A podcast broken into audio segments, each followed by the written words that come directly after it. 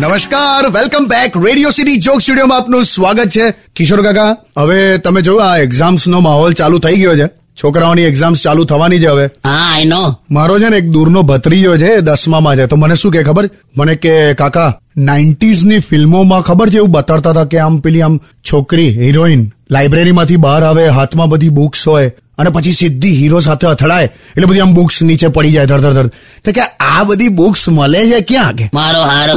ખરા છે અરે બહુ હોશિયાર થઈ ગયા છે આ જનરેશનના છોકરા. અને અમે તો એ અમારા જમાનામાં તો કેવી કેવી નાની નાની ફાલતુ વાતમાં ખુશ થઈ જતા હતા. મને હજુ યાદ છે પેલી બેન્ચ હોય ને બેન્ચ જેના પર બેસીએ બધા તો જો બેન્ચ પર ધૂળ લાગી હોય ને તો છાના માના કોકની બેગ ઉપાડી અને બેન્ચ પર ઘસી આમ આમ આમ કરીને બેગથી સાફ કરી નાખવાની.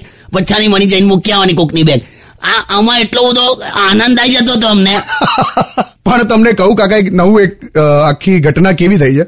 હમણાં ટીચર્સ જેટલા પણ છે એ લોકો તો કેવી ધમકી આપે છે? યાદ તો ખબર છે કદાચ તમારા જમાનામાં એવું હતું કે ભાઈ ચાલો પપ્પાને બોલાવી આવો રિઝલ્ટના દિવસે પપ્પાની સહી લઈને આવજે કે મમ્મીની સહી લઈને આવજે યાદ છે? અરે બાપા અમે તો બહુ ખેલ કરતા હતા. બાપાની જગ્યા કોક બીજાને લઈ જઈએ પપ્પા બનાવીને. અને એમાં જલાઈ જઈ અને કેટલું બધું થતું હતું. એ આખી વસ્તુ જ જતી રહી છે હવે. હવે તો ટીચર્સ શું ધમકી આપે છે ખબર છે?